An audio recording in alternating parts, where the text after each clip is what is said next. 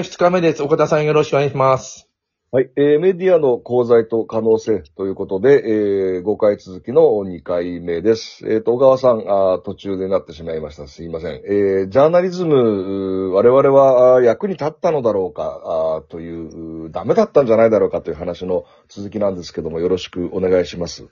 はいあーすいません。あの、はい。えっ、と、週刊誌のですね、本当にあの、今、メインの読者っていうのが、まあ、60代、70代、えーそうなってきておりまして、で、それに向けての、やっぱりまあ、特集みたいなものをして、まあ、一部、もう本当週刊誌で目立つ記事というのが、まあ、健康に関することとか、まあ、人生のしまい方とかですね、まあ、そんな話になっちゃっておりまして、まあ、それでもですね、やっぱりこう、あの、今、えーネットとの兼ね合いで、やえー一緒に、まあ、連動してやるじゃないですか。そうすると、やっぱりネットの方ですぐに数字が出るわけですね。記事を出したときに。でう、んそれで反応がいいっていうのが、えーまあ、どうしてもその芸能とかですね、えーまあ、例えばあの、今、皇室報道とかですね、そういった話になってくるわけなんですよ。そうすると、そういったところに、えーリソースというか、まあ、そういあの、一番、えー編集部としては力を入れる。で、まあ、本来だったらもう少しそういった、あの、例えばあの、まあ、今、日本をこう衰退させたとかっていう話が、えー岡田さんからありましたけど、そういう硬派な記事っていうのは、もちろんこれあの、ビュー数とかそういったものは、えー少ないんですけど、でもそういった提言ってやっぱりこう社会に残るじゃないですか。えーそういったものっていうのを非常にこう避けてきてたなというようなところはもう率直な印象です。まあ、もともとあの週刊誌ってね、すごいあの売上至上主義ですから、そのビュー数を、えー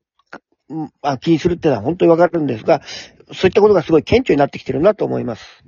そうなんですよ。売り上げ、あの量と質という議論、この量を上回り、ジャーナリズムの質っていうのがなかなか、その、両立できなかったんじゃないかっていうのは、本当に大きな課題だと思っていて、テレビで言えば、視聴率、それから雑誌も出版も本も量なんですよね。あのま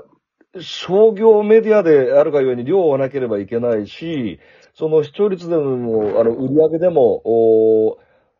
本当の質が高ければ上がるという面もあってですね、この量と質ってのは難しいんですけど、貝本さん、あの、どうですか？こう。あの、まあ、僕小説とかも書くんですけど、それからエッセイもあの依頼されば書く。でも、あの、こういうことがあるんですよ。自分が一番言いたくないことして聞きたいんですね。で、あの、当然、マスコミ、えー新聞、テレビは、あの、裏をちゃんと取らなきゃ、軽々なことは言えないということはありますけど、えー、それだ、だんだんきつくなってきてんじゃないかなと思うんですよ。あの、結構あの、わからないことでも、あの、突っ込んで、えーっと、こうじゃないかって、あの、えー、な定義していくみたいなことが、もっとなんか、僕、あの若い、えーにえー80年代の時は、もう乱暴なやつもどんどんああったし、今なんかね、もう、びくついちゃってるとか、そういうことないんでしょうか？どうでしょ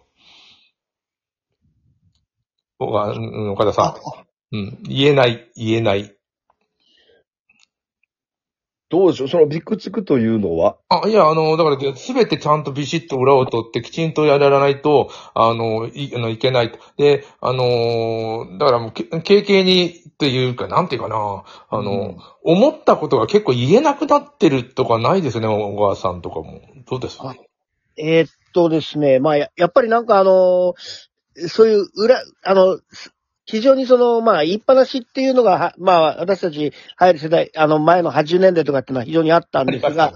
はい。それからやっぱり裁判なんかになって有名人が、えーそう、そういうのを起こして、で、有名人って結局まあそういう、あの、まあ噂の否定みたいなところのためにお金を使ってたのが、それが結構高額になって1000万みたいなね、安定が出てきて、で、それでちょっと、あの、私たち週刊誌っていうのが引けたっていうのはこれあると思うんですよ。でも、あの、まあ一番はその事実関係は正しい、しかしこれ書き方がままずいっていうのでも、結構高額な、あの、判決が出てくるようになった、えーそういったところの萎縮っていうのは確かにあるなとは思います。はい。うんその、言いたいことを言う、うーその、うんメディア空間と事実をちゃんと見極めて、事実として報じようとする空間、これ別だと思うんですよね、買本さん。うん。ああの、あのまりにもフェイクが多すぎうて、ん。もうやっぱり新聞、テレビ、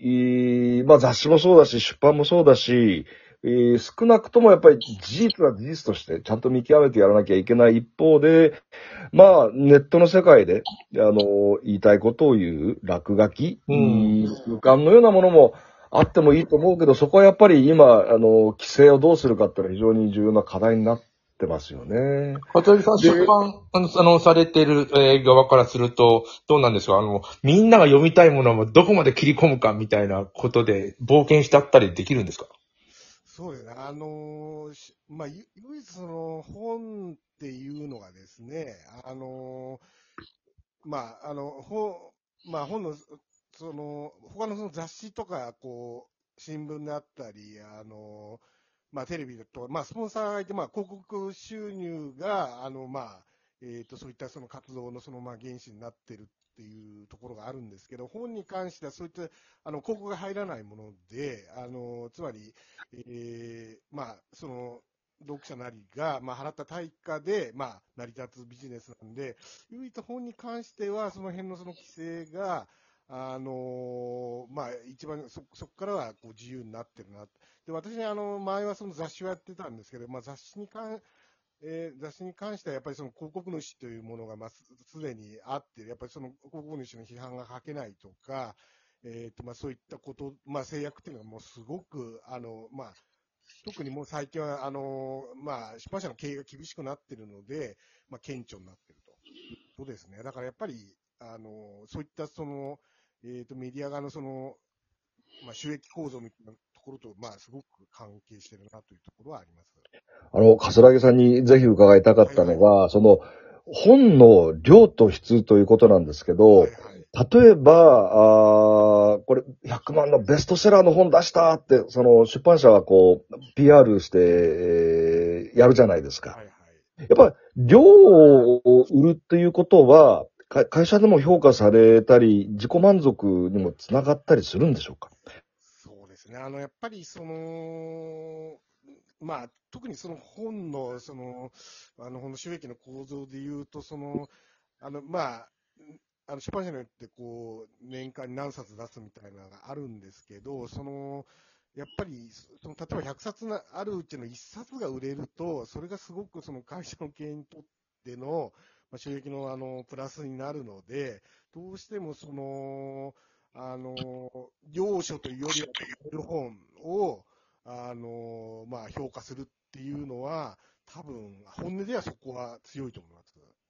なるほど。あの、かすりさんが、まあ、あの、ベストセラーも出されてきたと思うんですけども、実は、あの、ほとんど売れないけど、その、自己、なんていうんですかね、自分にとって、あ世の中に、今、まあ、ジャーナリズムってなかなか、あの、定義難しいと思うんですけども、ああ、この本出せてよかったっていう何かこう、経験、ああのありますかね結構実はあってですね。ええ結局その、まあ、あの、まあ、チームでやってるみたいなのがあって、まあ、例えばその出版社として、やっぱこういう本は売れなくても出した方がいいってものはやっぱあるんですよね。だからそれうが、んあの、ある種のその、直接収益には関係ないんだけど、あ、ここの出版社はやっぱりいい本を出すとかですね。うんうんうんあるものを出すっていう、まあ、ただまあそ、その単体ではね、あの、なかなか収益的には厳しくても、まあ、例えばその他で、あの、まあ、だか例えばその、前、新潮社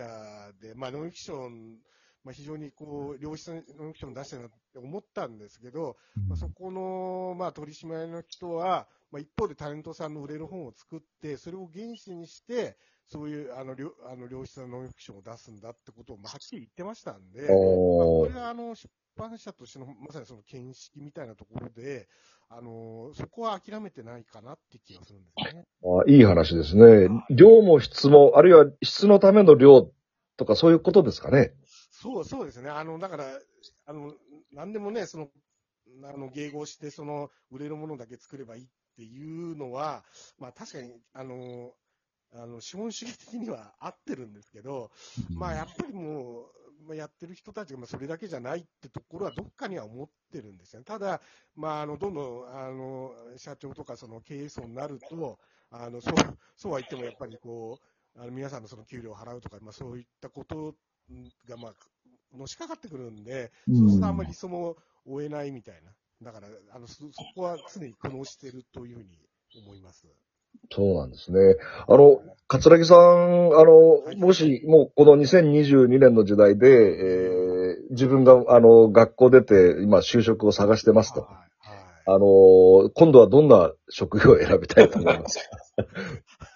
やはり出版ですか？あ、それはす、あの、まあ、出版とか、その、その、まあ、なんか、何らかしらのメディアには関わ、まあ、そのテレビだったり、あの、新聞だったり、いろいろあると思うんですけど、えそれに関しては、あの、やっぱり、業界でやりたいなというのは思やはりメディアですよ。そうですね。それは、あの、やっぱり、あの、面白みもやりがいもあるので、まあ、その分、あの、まあ、あの、今、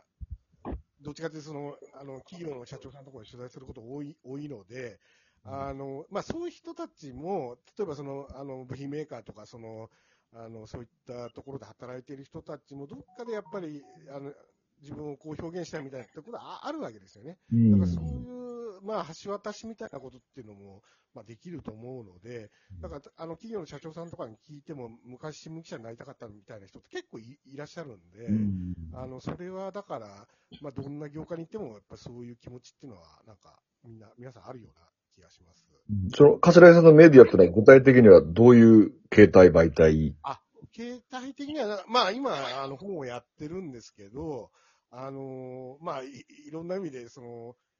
あの、そうですね。だまあ、ただ、た、確かに最初言ったように、その、テレビとか新聞とかざ、まあ、私雑誌もやってましたけど、そう、そういった、あの、広告メディアを、